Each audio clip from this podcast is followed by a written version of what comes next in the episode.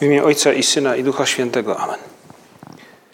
Panie mój i Boże mój, wierzę mocno, że jesteś tu obecny, że mnie widzisz, że mnie słyszysz. Uwielbiam Cię z najgłębszą czcią. Proszę Cię o przebaczenie moich grzechów i o łaskę owocnego przeżycia tego czasu modlitwy. Matko moja niepokalana, święty Józefie, Ojcze i Panie mój, Aniele stróżu mój, wstawcie się za mną. Jak co środę spotykamy się z Panem Jezusem przed Przenajświętszym Sakramentem w, w naszej próbie modlitwy, w próbie rozmowy z Nim. I dziś, choć części z nas jeszcze nie ma, bo, bo znajdują się jeszcze na końcówce ferii, odpoczywają bądź e, muszą ochłonąć po, po sesji, po różnego rodzaju może nawet wyjazdach, to dzisiaj e, stajemy przed Panem Jezusem, może nieco przetrzebieni, ale jednak, jednak razem także łączymy się z tymi, których nie ma, z naszymi rodzinami, pamiętamy o nich w modlitwie, polecamy ich, ich sprawy, przedstawiamy je Panu Bogu, jak zawsze, gdy, gdy przybywamy przed tabernakulum, przed Przenajświętszy Sakrament. I dzisiaj w naszej wieczornej modlitwie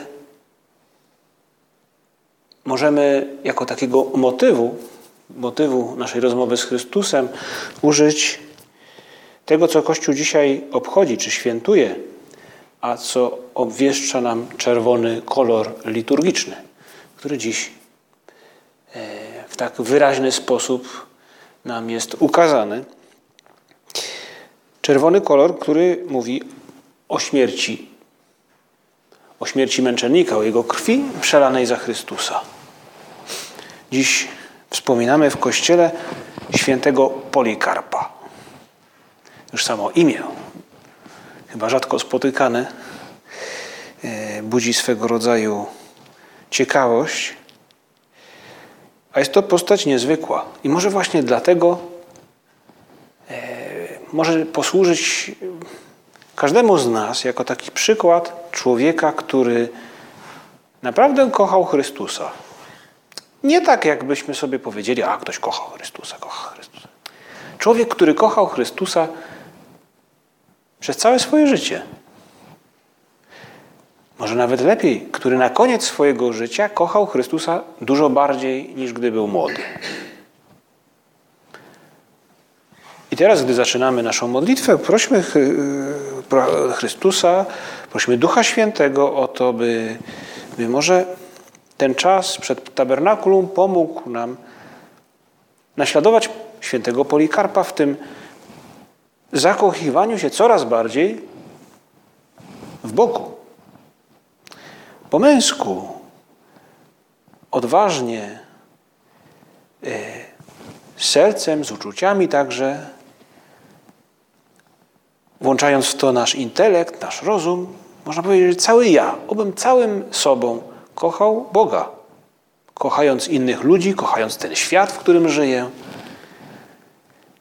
Bo święty Polikarp zakończył swoje życie, to prawda, męczeństwem, ale to było męczeństwo z miłości do Boga, z miłości do Chrystusa. Urodził się około 70 roku. Dobrze jest przenieść się trochę w ten kontekst, w tamte lata. 70 rok to w gruncie rzeczy stosunkowo niedawno po, po zmartwychwstaniu Chrystusa. No takieś niecałe 30 lat. Tak możemy pomyśleć, 30 lat temu, co się działo 30 lat temu? 30 lat temu, no to były początek lat 90. Co się działo na początku lat 90.? No nie jeden z tu obecnych jeszcze na tym świecie e, nie zaistniał, to prawda. Ale inni już Pojawiliśmy się wcześniej nawet na tym świecie i nawet już jako taką świadomość tego, co się dzieje, posiadaliśmy. Ale mimo wszystko, nawet ktoś, kto jeszcze wtedy się nie urodził, sięgnąć te 20-30 lat wstecz, to jest to zawsze jakaś no, rzecz bliska. To są historie naszych rodziców, to są historie, które w rodzinie się opowiada. E, jest to coś żywego w pamięci każdego z nas. No tak jakbyśmy opowiadali, prawda, o o, nie wiem, o mistrzostwach świata, których wtedy, na których wtedy nie występowaliśmy, to prawda, no cóż, ale, ale są to wydarzenia sportowe, które, które człowiek wspomina, pamięta, czy wie o co chodzi przynajmniej, jako coś bliskiego. Podobnie młody Polikarp słyszał o życiu Chrystusa, o życiu apostołów, znał apostołów, był uczniem Jana Apostoła, tego, który jakby najbardziej pokochał Chrystusa. I, I widać, że od Jana Apostoła Polikarp, młody Polikarp, zaraził się tą radością, tą miłością i radością bycia z Chrystusem. Około, mając, gdy z kolei sam Polikarp miał około 30 lat, a więc około roku e, setnego, został biskupem Smyrny, ustanowionym przez ponoć samego Jana Apostoła. A więc dostał zadanie, by tą miłością do Boga, do Chrystusa e, zarażać innych, by pomagać im, prowadzić.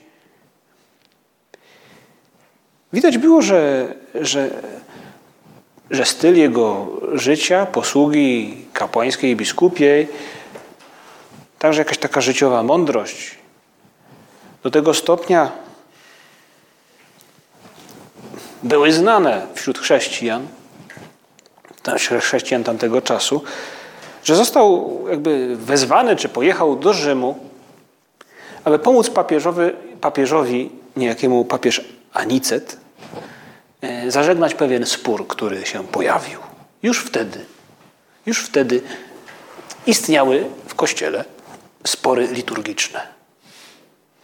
Zderzały się różne e, opinie, e, pragnienie bycia wiernym Chrystusowi, e, sposoby celebrowania.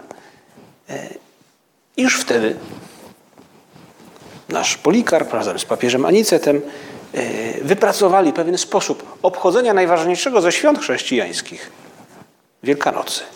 Kiedy i jak obchodzić Wielkanoc? I od tego czasu można powiedzieć, że w chrześcijaństwie nastąpiła pewnego rodzaju uniformizacja na całym świecie staramy się celebrować Wielkanoc w jeden konkretny dzień. Bo to jest właśnie to, co nas łączy wiara w Chrystusa i świętowanie tego samego.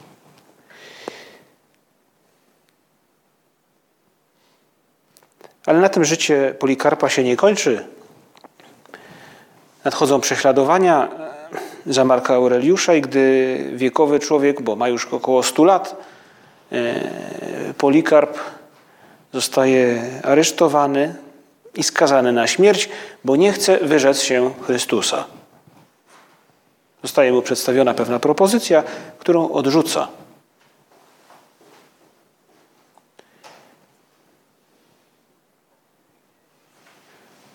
Mówi w ten sposób, ponoć miał powiedzieć: 86 lat służę Chrystusowi. Być może odnosi się do wieku, w którym został ochrzczony. Miał zostać ochrzczony jako dziecko. 86 lat służę Chrystusowi. Nigdy nie wyrządził mi krzywdy, jakżebym mógł mu bluźnić memu królowi i zbawcy. Polikarp na końcu swojego życia mówi: Chrystus nigdy mnie nie zawiódł. Nie mogę go zawieść teraz. I zostaje skazany na spalenie żywcem, oczywiście, na stadionie, e, ponieważ tak przynajmniej akta jego męczeństwa nam to przekazują. Ta historia mówi o tym, że, że, że, że to palenie jakoś nie szło i wobec tego został zabity sztyletem czy jakimś mieczem. Ale to, co nam pozostaje z życia Polikarpa, to bogate, yy, owocne, pełne życie człowieka kochającego Boga i ludzi, zakochanego w Chrystusie, na wzór Jana Apostoła, który doświadczył tego, że Bóg jest blisko niego i nie chce go zawieść. Nie może go zawieść. Bo wie, że zawodząc Chrystusa przekreśliłby całe swoje życie, przestałoby ono mieć sens. To nie było życie usłane różami.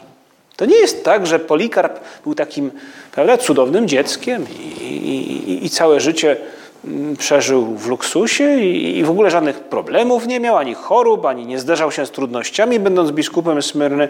E, wtedy to były problemy w kościele. Wtedy to się, można powiedzieć, i prali po gębie, i chrześcijanie, i, i, i wtedy to były herezje. Wtedy to biskupi mieli problemy. Były trudności w życiu Polikarpa, a jednak on cały czas wiedział, że Chrystus cały czas jest w nim, z nim w jego łodzi. Kiedy Benedykt XVI zrezygnował, oddał stery łodzi Piotrowej, wygłosił na, samo, na sam koniec takie krótkie przemówienie, w którym powiedział: To nie były trudne, to nie były łatwe lata. Często Kościół czy Łódź Piotrowa poruszała się po wzburzonym morzu, ale zawsze pamiętałem, że w tej łodzi jest ze mną Chrystus. I coś podobnego czuł Polikarp. On nie jeden raz czuł się sam. On nie jeden raz znajdował się w takich sytuacjach jak i my, gdy czasem może przyjść nam do głowy, że jestem sam, że Boga nie ma, że Bóg mnie zostawił. Ale Polikarp z tych sytuacji wyszedł umocniony, bo doświadczył wcześniej i później tego, że Bóg jest blisko. Pamiętał o tym. Polikarp kończy swoje życie mówiąc: Nie chcę zawieść Boga. Prośmy Pana Jezusa, ale prośmy też świętego Polikarpa dzisiaj, żeby i nam pomógł tak przeżyć nasze życie. Z takim pragnieniem w sercu, bo na tym właśnie, to jest właśnie program życia chrześcijanina, który nam się dzisiaj proponuje. Bądź kimś, kto wierzy w Chrystusa i nie chce go zawieść. Pomyśl o wszystkim, co robisz jako chrześcijanin, o życiu, Twoim życiu wiarą, o przestrzeganiu przykazań, o modlitwie, o Twojej pracy, o relacjach, y, o tym, co moralne i o tym, co niemoralne, i wszystkim. Jak żyjesz? I pomyśl, w tym wszystkim chodzi o to, by nie zawieść Chrystusa. No, taką moralność to ja lubię. Bo wiem, że nie jest to moralność yy, ciepłej wody w kranie. Bo jest to moralność miłości, a miłość wymaga. Ale nie jest to moralność zewnętrznego przymusu, obowiązku dla obowiązku. Nie jest to moralność purytańska, bo tak trzeba, bo tak wypada. To jest postępować zgodnie z tym, co kocham. Bo tylko takie życie, w którym postępuję zgodnie z tym, co kocham, ma sens, jest wartościowe na końcu. Polikarpowi się to udało. A wszystko zaczęło się od tego spotkania z Chrystusem przez prawdopodobnie świętego Jana Apostoła, przez jego opowieści, czy, czy no tak, to, to co Jan Apostoł opowiadał. Z jego ust dowiedział się Polikarp, kim jest Chrystus i poznał go, można powiedzieć, trochę tak jak i my, którzy także poznajemy Chrystusa, można powiedzieć, nie z ust, ale z pióra Jana Apostoła, z jego Ewangelii. Zaczęło się wszystko od tego spotkania z Chrystusem. To, to też Benedykt XVI pisał o tym, mówił, że na początku wiary człowieka, wiary chrześcijańskiej, nie ma jakiejś wielkiej decyzji intelektualnej. Jest zawsze spotkanie z żywą osobą, z żywą osobą Jezusa Chrystusa. Taki jest chrześcijanin. Dojrzały chrześcijanin to ktoś, kto w pewnym momencie spotkał Chrystusa. O, zauważył go w swoim życiu.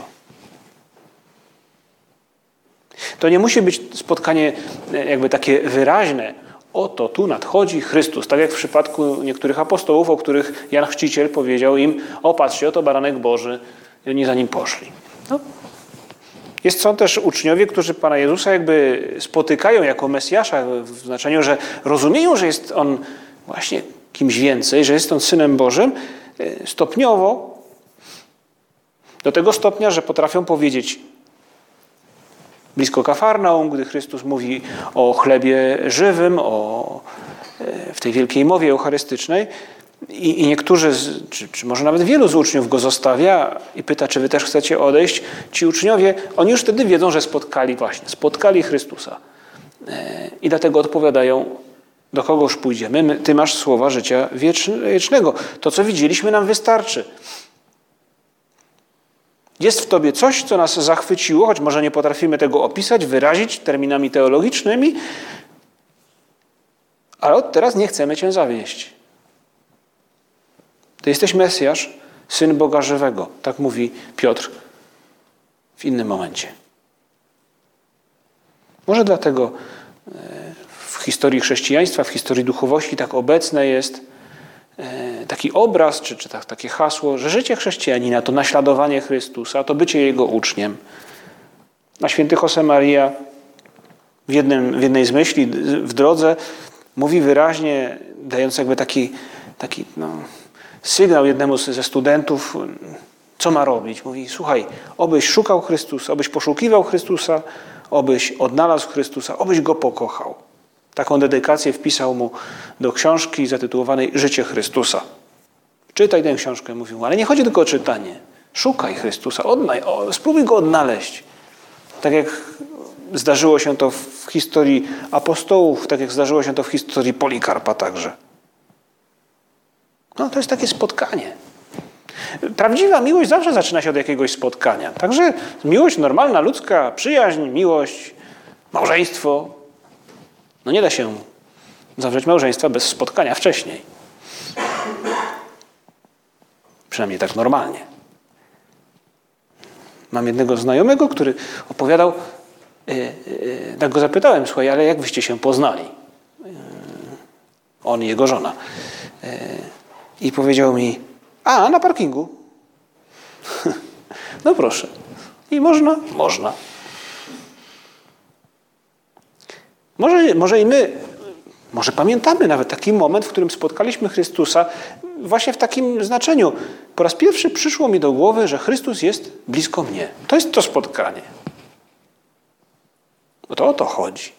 Że nie chodzi o to, żeby zobaczyć jakąś postać. Chodzi o to, by poczuć, zrozumieć i poczuć, że Bóg jest blisko mnie. Że to jest On, ten, który oddał za mnie życie.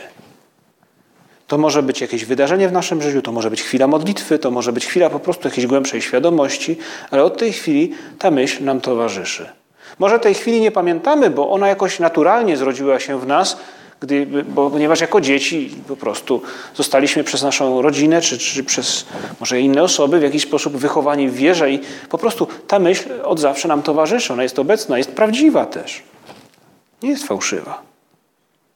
Ale dlatego właśnie święty Josemaria kończy tę swoją książkę z myślami do, do rozważań takim bardzo krótkim punktem, w którym mówi o wytrwałości, wytrwałości życia chrześcijanina, Mówi, jaki jest sekret wytrwałości?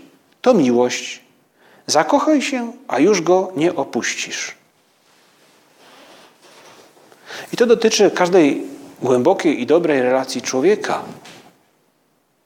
Tak samo małżeństwa, tak samo dobrej przyjaźni, choć to inny, inne, inne, można powiedzieć, że intensywność, inny też charakter miłości, prawda? Zakochaj się, a już tej drugiej osoby nie opuścisz. Nie opuścisz też Boga. To właśnie Jan i Andrzej po wskazówce Jana Chrzciciela ruszyli za Chrystusem i zadali mu to pytanie: Nauczycielu, gdzie mieszkasz? Chodźcie, a zobaczycie. I poszli za nim. Zostali tego dnia u niego. To było ich spotkanie. To było pierwsze wrażenie, jakby, ale od tej chwili można powiedzieć, że Chrystus towarzyszył im już krok za krokiem w ich drodze. To oni później są z Chrystusem w ważnych momentach. W czasie przemienienia są u Jaira, gdy Chrystus wskrzesza e, córkę przełożonego synagogi, to oni też są niedaleko Chrystusa, gdy modli się w ogrójcu. No, można powiedzieć, że Chrystus tym spotkaniem napełnił ich życie pasją. Tak stało się w historii Polikarpa.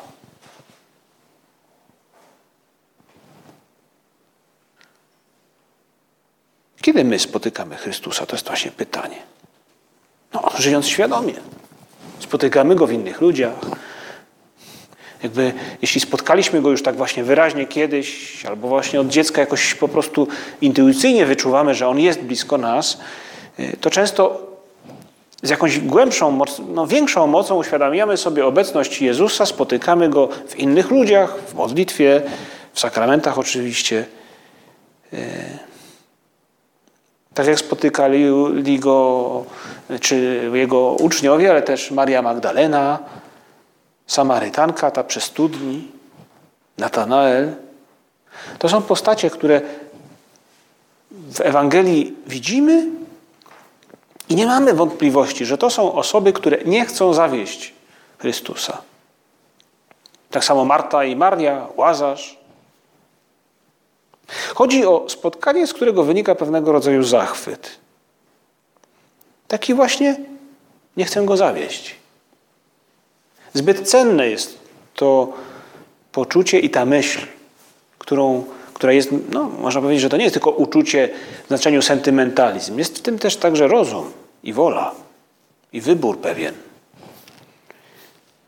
To dlatego na przykład święty Jan jest tym, który Chrystusa pierwszy rozpoznaje po zmartwychwstaniu, gdy są w łódce, jakaś postać majaczy na brzegu i to Jan właśnie mówi, to jest Pan. Można powiedzieć, że oczyma duszy widzi dalej. Na pewno to Jan najbardziej nie chce zawieść Chrystusa. Ale ta miłość i Jana, i pozostałych apostołów, i Marii Magdaleny, i Samarytanki, i Natanela, każdego, każdej z tych postaci, ona nie pozostaje tylko na tym poziomie, prawda, nie chcę zawieść. Tak samo jak nie pozostaje na tym poziomie Polikarp, bo w jego duszy toczy się walka, walka z samym sobą, z miłością do samego siebie. W końcu chodzi o jego życie. I męczeństwo jest pewnego rodzaju dowodem, że coś było warte więcej niż jego życie. I to coś właśnie wygrało. Podobnie dzieje się w historii Piotra. Wczoraj obchodziliśmy e, święto, świętowaliśmy jakby prymat Piotrowy, fakt, że Piotr został ustanowiony pierwszym wśród apostołów, tak zwane święto katedry świętego Piotra. Ale to Piotr właśnie, choć może nie mówi tego dosłownie, ale jednak czynami swoimi to pokazuje, tak jak Polikarp na sam koniec swojego życia, Piotr mówi, nie chcę zawieść Chrystusa, na Twoje słowo zarzucę sieci. Gdy Chrystus pyta, wy za kogo mnie uważacie, to on odpowiada, nie chcę go zawieść. Ty jesteś Mesjasz, Syn Boga żywego. To on mówi do Chrystusa podczas, czy po przemienieniu, dobrze, że tu jesteśmy. To on mówi, Panie, do kogoż pójdziemy? Ty masz słowa życia wiecznego. To on mówi, choć Choć widzimy, że, że trochę tak jak my możemy pragnąć, ale nie być w stanie pewnych rzeczy wykonać, to on mówi w końcu: Życiem swoje oddam za mnie, nigdy cię nie zostawię. I choć mu się to nie udało, to swoim żalem jednak nie zawiódł Chrystusa. Nie ma wątpliwości, że Piotr to był człowiek, który, tak jak Polikarp, zakochał się w Chrystusie i już go nie porzucił.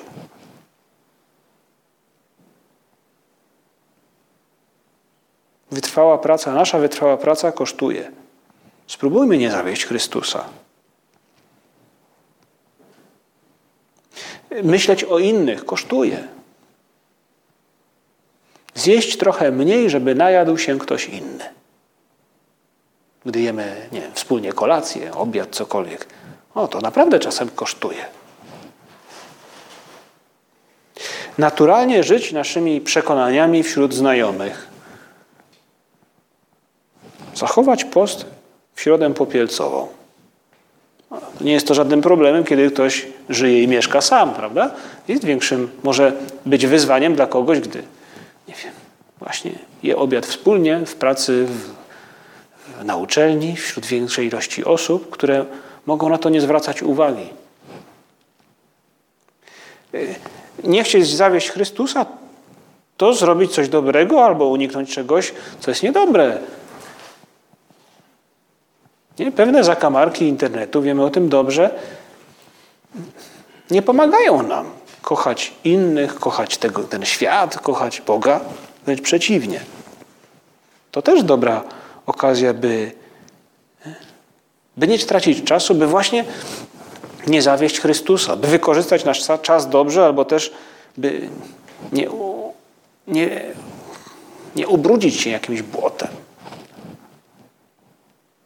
Spróbujmy popatrzeć raz jeszcze na tego Polikarpa z tych lat tuż po śmierci i zmartwychwstaniu Chrystusa i tego Polikarpa tyle lat, prawie 100 lat później, który u schyłku swojego życia mówi Chrystus nigdy mnie nie zawiódł. Ja też go nie zawiodę. Spróbujmy na niego popatrzeć i, i przeżyć tak te kolejne nasze dni. I prośmy Maryję, by, by nam w tym pomogła, bo ona nam kibicuje. Najpierw kibicuje nam w tym spotykaniu Chrystusa i zachwycaniu się Nim. A później kibicuje nam w tym pragnieniu, które przejawia się w czynach, by tej miłości do Chrystusa nie zawieść, by jej nie stracić. Dzięki Ci składam, Boże mój, za dobre postanowienia, uczucia i natchnienia, którymi obdarzyłeś mnie podczas tych rozważań. Proszę Cię o pomoc w ich urzeczywistnieniu. Matko moja niepokalana, święty Józefie, Ojcze i Panie mój, Aniele stróżu mój, wstawcie się za mną.